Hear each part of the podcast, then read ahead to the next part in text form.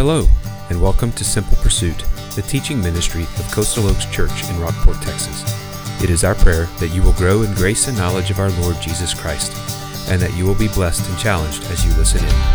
Grab your Bible, because here is today's teaching.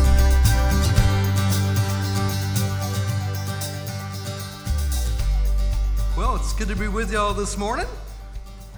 I don't know if the uh, praise team read the passage this morning, but uh, that song fit beautifully with it. Um, it's always been a favorite of mine in youth camp and other places, just to be able to remember that uh, Christ is who we, who we trust in, and Christ is who our hope is in.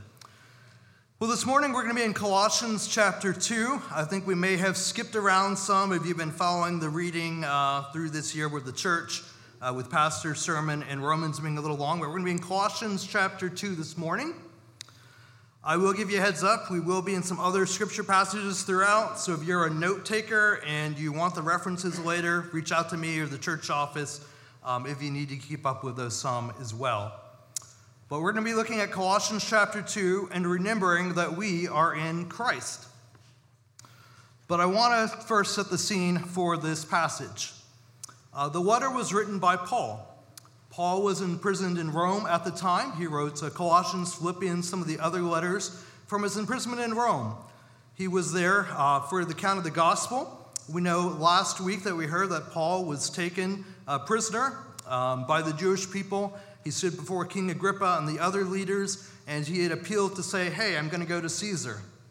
Well, Caesar was in Rome, and so Paul eventually made it there, and this is where he wrote those letters from there and later on. And so uh, Paul, and you know, was a missionary. He made travels in the early church. He made four different missionary journeys throughout his time. But Paul wasn't the only one that was preaching and teaching the gospel. He had some other people that were alongside him. So the fact of the matter is that the church at Colossae was planted by his friend Epaphras. Paul had never been there, but the church had been planted as they did missionary work, and some of the people that went with him scattered about and went to other places. And so Paul's writing to the church to encourage them. He's gotten reports that they are dealing and struggling with false teaching that crept into the church. They were pulling back into the Jewish laws and saying you need to follow these traditions in order to be right with God. And uh, they were also lowering the deity and preeminence of Christ by saying that Christ wasn't all that the people needed in order to have salvation, in order to, uh, to follow Christ. And so Paul is writing this letter to them and calling them to remember who they are in Christ and to help ground them in that foundation. And so we're going to see this morning that in Christ, the mystery of God is revealed, that in Christ, eternal life is won, and that finally, in Christ, true spiritual growth is experienced. And even though this letter was written hundreds of years ago, thousands, um, it still holds relevant to us today here in 2023 at Coastal Oaks. Uh, for we too need to be reminded of the simple gospel message and be grounded in that individually and as a church as well in these times that we live in. So I want to briefly pray and then we'll dive in here. Dear God, we just thank you for this morning. I thank you that you promise in your word that every day your grace and mercy and love are brand new for us, God. I just thank you that we've had time this morning to worship you in song, God, and be encouraged through that. That uh, this week, God, you'll encourage us to pray for um, the youth that are at camp, God. I know in my own life it's spoken to many times in different camps, and we just pray you the ability in the adults, so you give them your strength and love and wisdom to press on, even when they're tired, God. We pray for the youth, God, that they would hear your word, God, that you'd speak and work in their lives and transform them. And we also pray for you, uh, pray as we come this morning to hear your word, that we simply wouldn't hear your word, but we'd also have opportunity to live out in word and deed and share your message of the gospel with those around us this week. In Christ's name, amen. Well, the first point we're going to look at is that in Christ, the mystery of God is revealed. Paul says in this first section, he said, he wrote, For I want to, you to know how greatly I am struggling for you, for those in Laodicea, and for all who have not seen me in person. I want their hearts to be encouraged and joined together in love, so that they may have all the riches of complete understanding and have the knowledge of God's mystery, Christ. In him are hidden all the treasures of wisdom and knowledge. I am saying this so that no one will deceive you with arguments that sound reasonable. For I may be absent in body, but I am with you in spirit, rejoicing to see how well ordered you are and the strength of your faith in Christ. So then, just as you have received Christ Jesus as Lord, continue to walk in him, being rooted and built up in him and established in the faith, just as you were taught, and overflowing with gratitude. Be careful that no one takes you captive through philosophy and empty deceit, based on human tradition, based on the elements of the world, rather than Christ. For the entire fullness of God's nature dwells bodily in Christ, and you have been filled by him who is the head over every ruler and authority. And today we have the privilege of being able to look back and see the full gospel message. It's kind of like, you know, we've already seen the game played out and we're going back and we're watching the game again. We already know how it ends, or maybe your favorite movie, or you've read a book and you're going back. You know, you know what's going to happen, you know, you know how it's going to end. And so we get to look back and we see that Christ was born of the Virgin Mary, that he came, he lived a perfect life, he ministered to the Jews and Gentiles that were there in the land that he gave himself as a, as a sacrifice upon the cross for our sins, that he rose again on the third day, and that he's going back to be with God and prepare a place for us as well. And so we get to see the full picture of the gospel of Christ and the fact that he has come, that we have that assurance. But that wasn't always the case. If you go back to Genesis, beginning of the Bible, beginning of the world, uh, Adam and Eve were in a perfect garden, but they sinned against God. They disobeyed him. Sin is when we think or do anything against God's will. And so they disobeyed him by eating the fruit. And so God says, hey, you've done this, there's a just penalty. And that penalty is uh, that you have to be separated from me. You're going to face eternal separation. Physically, we know that death entered the world at that point, and spiritually as well. We're made to be eternal beings. We're here temporarily, but one day we're either going to be with Christ in heaven or be separate from him in a place called hell, a real place. And so that's what they faced.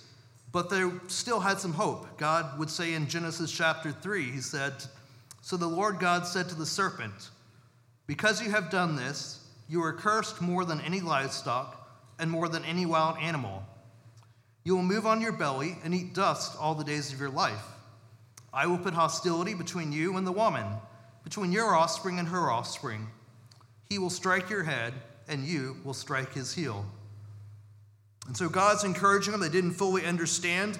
They hadn't had the law and the sacrificial system set up at their time, but he's reminding them hey, there's going to be one that's coming down the line, and this person is going to put to death Satan and overcome that by mentioning he's going to strike the head of, you know, he, that Satan's going to strike the head of the woman's offspring, but the offspring will strike his heel as well.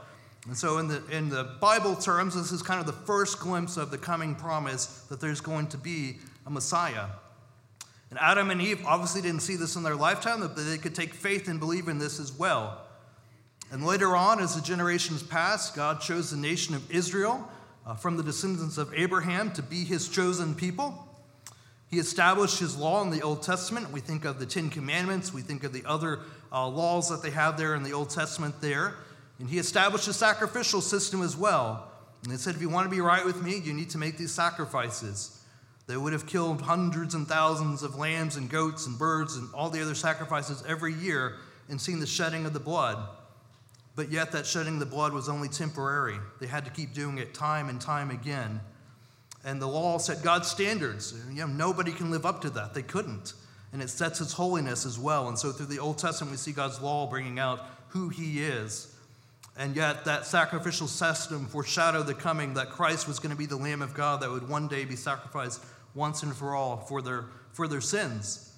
And they too were saved by faith as well. We see that in Hebrews chapter 11. It's kind of the hall of faith, the hall of fame, as some places may call it. You see all the Old Testament people living.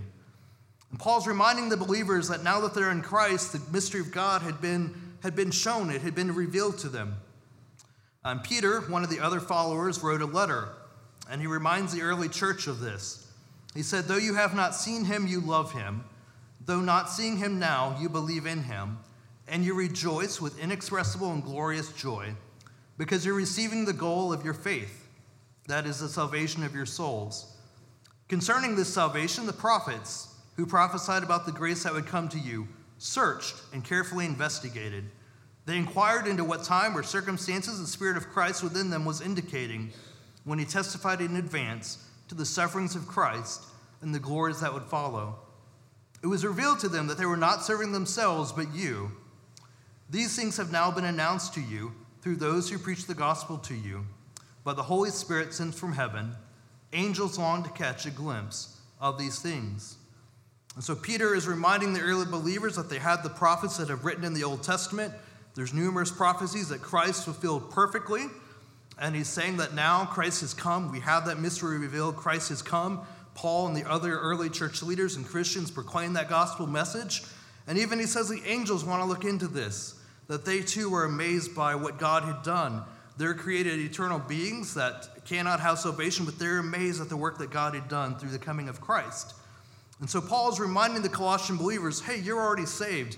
There's nothing else you need to do. There's not some other mystery out there. There's not some other knowledge that you need to pursue. There's not something missing in that gospel message. Rather, you just need to be content in the simple gospel. And so Paul encouraged them as well to do that. And we're encouraged to remember about the mystery of God as well, that Christ has come. And we're encouraged to remember that salvation is found in no other name, no other person and that there's nothing special or extra we need to search for. I mean, you can go to any bookstore, any library, and it seems like they've always got some sort of self help book, some sort of spiritual book. There's other books that people put out there claiming that there's something else you need to know, but there's not. God has done it once and for all, and Christ is here. And so, as Christians, as a church, I think we need to be alert and be careful, as he's encouraging to, to check and see what doctrine's being taught, to not be swayed by those things as well. And we're also called as well to share the mystery of Christ to those around us as well. It's not just something we should keep for ourselves, that we should have the desire to share it with those around us. And so, just reminding, I'm not the best one on the Who's Your One, but just remind us that we've got people God's put in our life, and are we taking the time to, to be Jesus to them, to be his hands and serve them, but not just serving. If we serve, we do some great service, and that's great. I mean, even non Christians can do that. But do we take the opportunity to verbally proclaim the gospel of Christ as well, even though that may be an offensive message? So just encourage you and challenge you to continue to pray for your won, continue to share the gospel that God wants them to be saved too. And so it's in Christ that our hope is found, that our eternal true hope is found in death and life. But secondly, we see that in Christ, eternal life is one. Kind of similar, but, but similar to that. And Paul would continue in Colossians 2, and he writes to them he said, You also were circumcised in him, with the circumcision not done with hands, but putting off the body of flesh in the circumcision of Christ. When you were buried with him in baptism, in which you were also raised with him through faith and the working of God, who raised him from the dead.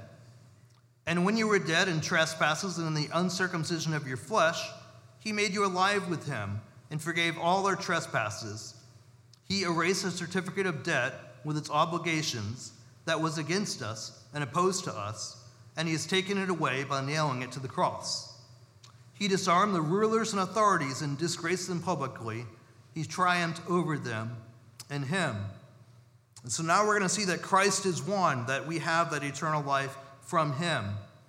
And Paul wanted to remind the believers that they had been set free from those Old Testament regulations and the other false teachings. The church was probably a mix of Jewish people and Gentiles, and so it's a mixed congregation. You've got some coming back out of Judaism and they have the Old Testament laws. You've got some coming from the Greek background where they're seeking wisdom and other world religions kind of as a melting pot. And so he reassures them that you have eternal life. You've got it. It's a done deal. Uh, you're saved. And so Paul shares how the Jewish law of circumcision was an outward sign. It was a physical act that was done to signify that they were followers of Christ, that God had chosen them. And now that Christ has come, that we have been circumcised by him.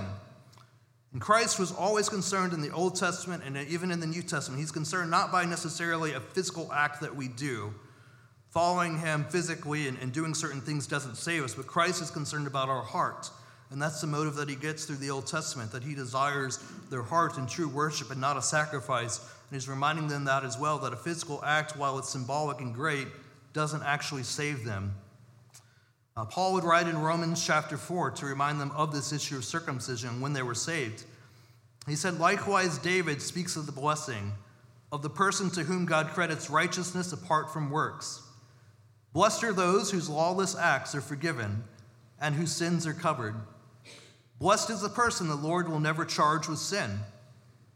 Is this blessing only for the circumcised then? Or is it also for the uncircumcised? For we say faith was credited to Abraham for righteousness. In what way then was it credited? While he was circumcised or uncircumcised? It was not while he was circumcised, but uncircumcised. And he received the sign of circumcision as a seal of righteousness that he had by faith while still uncircumcised. This was to make him the father of all who believe but are not circumcised, so that the righteousness may be credited to them also. And he became the father of the circumcised, who were not only circumcised, but who also follow in the footsteps of the faith of our father Abraham had while he was still uncircumcised. And so, if you read the Old Testament, Abraham was a heathen. He was living in a sinful world, and God, in his mercy and grace, chose him and chose him to be saved. We don't know maybe if he had heard the stories of God's work in creation and that the faith of the forefathers had been passed down, but God, in his grace and mercy, saved him before he was circumcised. And God later on says, Hey, you need to be circumcised as a sign that you're my people, that you're different. But we know that it was his faith that ultimately saved him. And it's our faith as well. And Paul goes on how to share that the physical act of baptism for a new believer shows the picture of the death, burial, and resurrection of Christ. That is, we go down in the water, we die to ourselves, Christ dies for us, and yet we come back out of the water and live just like he has in when he resurrected, and we have newness of life there as well. And Paul continues in Romans, he said, Are you unaware that all of us who were baptized into Christ Jesus were baptized into his death? Therefore, we were buried with him by baptism into death, in order that just as Christ was raised from the dead by the glory of the Father, so we too may walk in newness of life. For if we've been united with him the likeness of his death, we will certainly also be in the likeness of his resurrection. For we know that our old self was crucified with him, so that the body ruled by sin might be rendered powerless, so that we may no longer be enslaved to sin, since a person who has died is freed from sin. Now, if we died with Christ, we believe that we'll live with him, because we know that Christ, having been raised from the dead, will not die again. Death no longer rules over him. For the death he died, he died to sin once for all time. But the life he lives, he lives to God. So you too consider yourselves dead to sin and alive to God in Christ Jesus. And so Paul's using this symbol of baptism and reminding them that um, it's an act, it's a symbol. And so we too do baptisms. We have them here on occasion, and we baptize new believers. And we don't baptize them to think that baptism has some magical power, that that's the last step they need to do in order to be saved. Unfortunately, there are churches that teach that, but rather we baptize them because it's a public proclamation of what Christ has done in their life. They're saying, I want to publicly identify with God in the church and let them know what God has been doing in my life. And so Paul says baptism doesn't save, but it's a great picture of what has happened. And so I think it's also cool where we do it here, but we also get to do it at the, the local beach here in a great spot and publicly profess that as well. And so Paul reminds them of the symbol of baptism, that they are alive in him as well. And he proclaimed that while the believers were still dead in their sins, and if something's dead, it, it can't come back to life, Christ made them alive. He paid the penalty of sin through his death upon the cross. God was clear in the Old Testament that the penalty for sin was death. They had to sacrifice the animals. We too will have to die for our sins as well. But yet he came at the right time. Christ, God revealed Christ in the perfect timing so that Christ could take that penalty of death upon himself in our place. And if you look back, the, the blessing of looking back at history, and you read the Bible, you get to see that it just lined up perfectly in God's timing. That Christ had to die upon the cross. The Old Testament had prophesied that. You look at the Roman times, and they, they did crucifixion. They nailed people upon crosses, and just everything perfect was set up for Christ to come at that right time. And Paul reminds us of this glorious fact in, in Romans again. It's a great book. he says, For while we were still helpless at the right time, Christ died for the ungodly. For rarely will someone die for a just person, though for a good person, perhaps someone might even dare to die. But God proves his own love for us in that while we were still sinners, Christ died for us. How much more then, since we have now been justified by his blood, will we be saved through him from wrath? For if, while we were enemies, we were reconciled to God through the death of his Son, then how much more, having been reconciled, will we be saved by his life? And not only that, but we boast in God through our Lord Jesus Christ through whom we have now received this reconciliation. So it's just amazing to me. I like the book of Romans just reminding the fact that we were dead. We weren't seeking after God. We couldn't do anything to save ourselves. We had this sin upon ourselves bearing down on us. Yet God, in His love and mercy, came and gave that His Son and died for us, God, and made us His friends. We're no longer His enemies. And so Paul's reminding the believers that you can have confidence in the work of God, that it has been accomplished on the cross, that Christ has defeated death once and for all, that Christ is not dying again. It took place one time. And He's reminding them of that as well. And he reminds us to think about that. He says in Ephesians, I pray that the eyes of your heart may be enlightened, so that you may know what is the hope of his calling, what is the wealth of his glorious inheritance in the saints, what is the immeasurable greatness of his power towards us who believe, according to the mighty working in his strength. He exercised power in Christ by raising him from the dead and seating him at the right hand in the heavens, far above every ruler and authority, power and dominion, every title given not only in this age, but the one to come. And he subjected everything under his feet and appointed him as head over everything for the church, which is the body, the fullness of the one who fills all things in every way. And so we're called to remember that Christ is one, that we have that victory, that Christ has overcome Satan, that Satan's, days is do- Satan's day is done, that when he died on the cross, he had Jesus, the King of the Jews, above his head. He's taken that penalty, he's given us a new hope in life and that that's freely available for anybody that would call upon his name. And so Paul's reminding them that if you hear somebody proclaiming a false gospel, you need to run, you need to flee, that that's a false teaching. And every day, I think we should preach the gospel to ourselves as well. We need to remember who we are in Christ and remember that for our lives and our families, that that's the foundation, that there's nothing else, and that we need to be bold and proclaim that message as well. Last week we saw that Paul took every opportunity he had to proclaim the mystery of Christ, that he had been saved, that his life had been changed. And we too can take that opportunity to, to share Jesus with those around us and what Christ has done for once and for all. But finally, we see that in Christ, true, true spiritual growth happens as well. He said, Therefore, don't let anyone judge you in regard to food and drink, or in the matter of a festival, or a new moon, or a Sabbath day these are a shadow of what was to come. The substance is Christ. Let no one condemn you by delighting in ascetic practices and the worship of angels, claiming access to a visionary realm. Such people are inflated by empty notions of their unspiritual mind. They don't hold on to the head, from whom the whole body, nourished and held together by its ligaments and tendons, grows with growth from God. If you died with Christ to the elements of this world, why do you live as if you still belong to the world? Why do you submit to its regulations? Don't handle, don't taste, don't touch. All these regulations refer to what is destined to perish by being used up. They are human commands and doctrines. Although these have a reputation for wisdom by promoting self made religion, false humility, and severe treatment of the body, they are not of any value in curbing self indulgence. And so Paul's reminding them, you've been saved. Christ has offered that salvation, and now you're supposed to grow in your walk with Him, but you're not going to be trapped by these old laws. Uh, they faced a teaching uh, back in their day that, uh, yeah, you've been saved, but if you really want to be saved and really grow in your relationship with God, then you know, you've got to follow these laws. You've got to observe certain holidays or not eat certain foods or do this or do that. And so they were having people come in and tell them, hey, there's this extra information you need to do.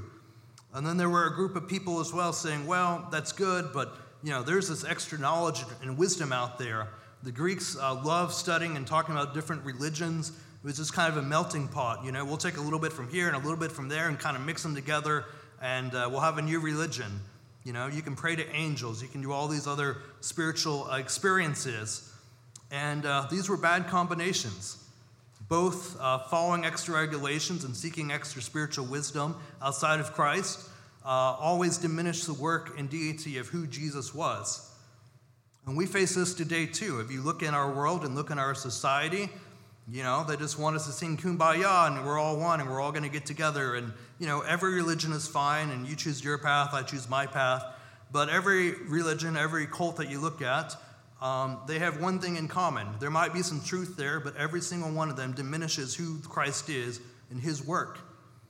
And so, if we see that in the world around us, we need to flee from that. If we see that teaching in the church, we need to set that straight.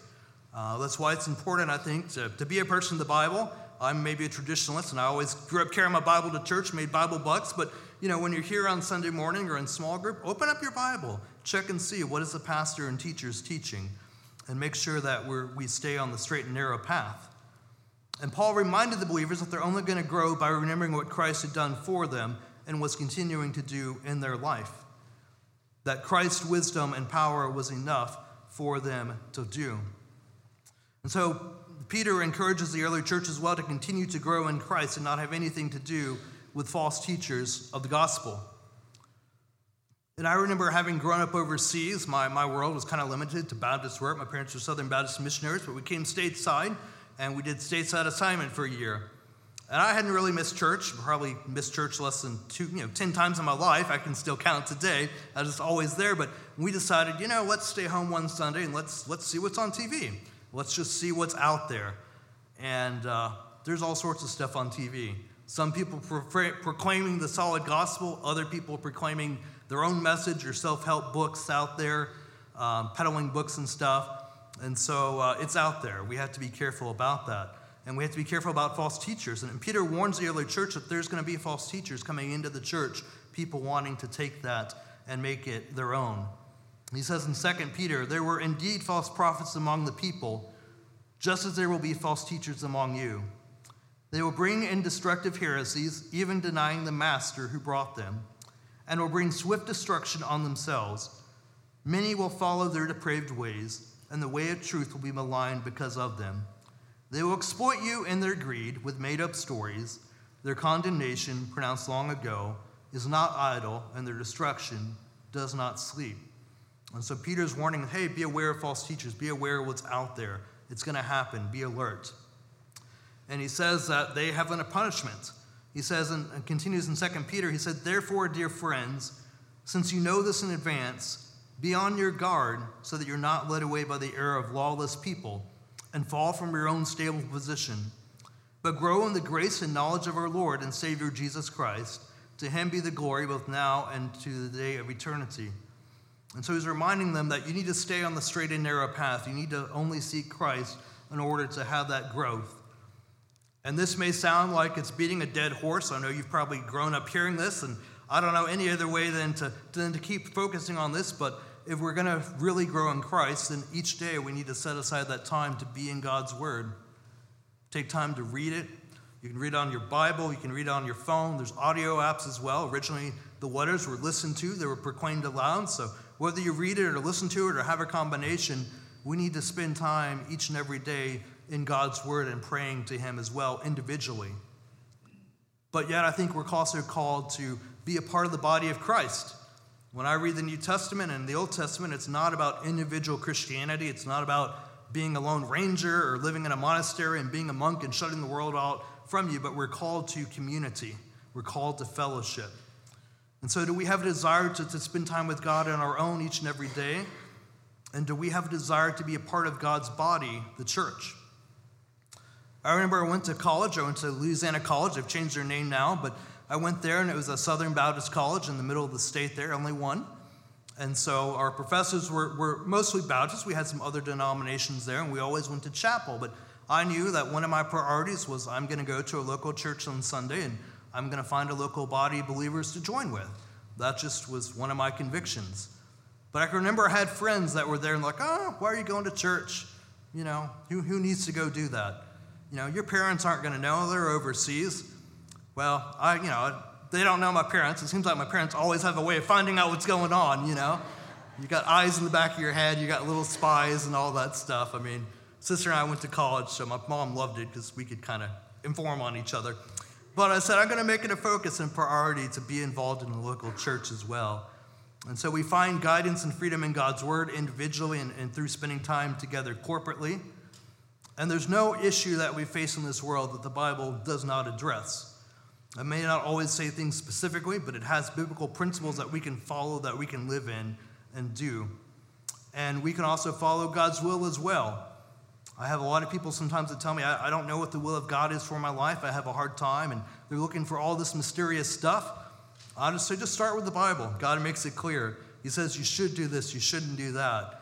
And then when you've got those challenges in your life, like where to live or what job to take or other colleges to go to or those big decisions where it's not clearly spelled out in the Bible, well, I think if you follow God daily and you follow his principles and you're walking with him, he's going to reveal that as well. And so, jointly together, we can remember that true growth only occurs in Christ. And so, I'm reminded by this um, in, in my seminary. This was kind of our guiding verse that Christ is first, he is preeminent. It says in Colossians, He also is the head of the body, the church. He is the beginning, the firstborn from the dead, so that he might come to have first place in everything. And so, does Christ have first place in our life? Does Christ have first place in our church as well? And the musicians can come forward. We're going we're going to have an altar call here in a moment. And we're coming to a time of response. And I don't know how God has spoken to you this morning. But I can encourage you in the fact that you can remember that you're in Christ, that in Christ the mystery of God has been revealed, that in Christ eternal life is won, and that in Christ true spiritual growth is experienced. And I'd say, first and foremost, there may be some of us here today that before we do anything else, we need to respond by realizing that we need Christ as our Lord and Savior, that we don't live up to His standards, that we have a sin penalty, that Christ has paid that for us. We're not promised tomorrow, and so today is the day to respond. Perhaps you need to recommit your life to pursuing Christ day by day.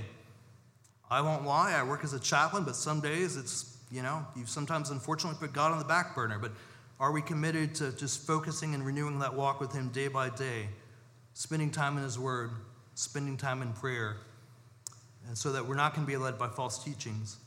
Perhaps you're looking for church family to be a part of as well. Maybe you've been visiting for a while or new to the area.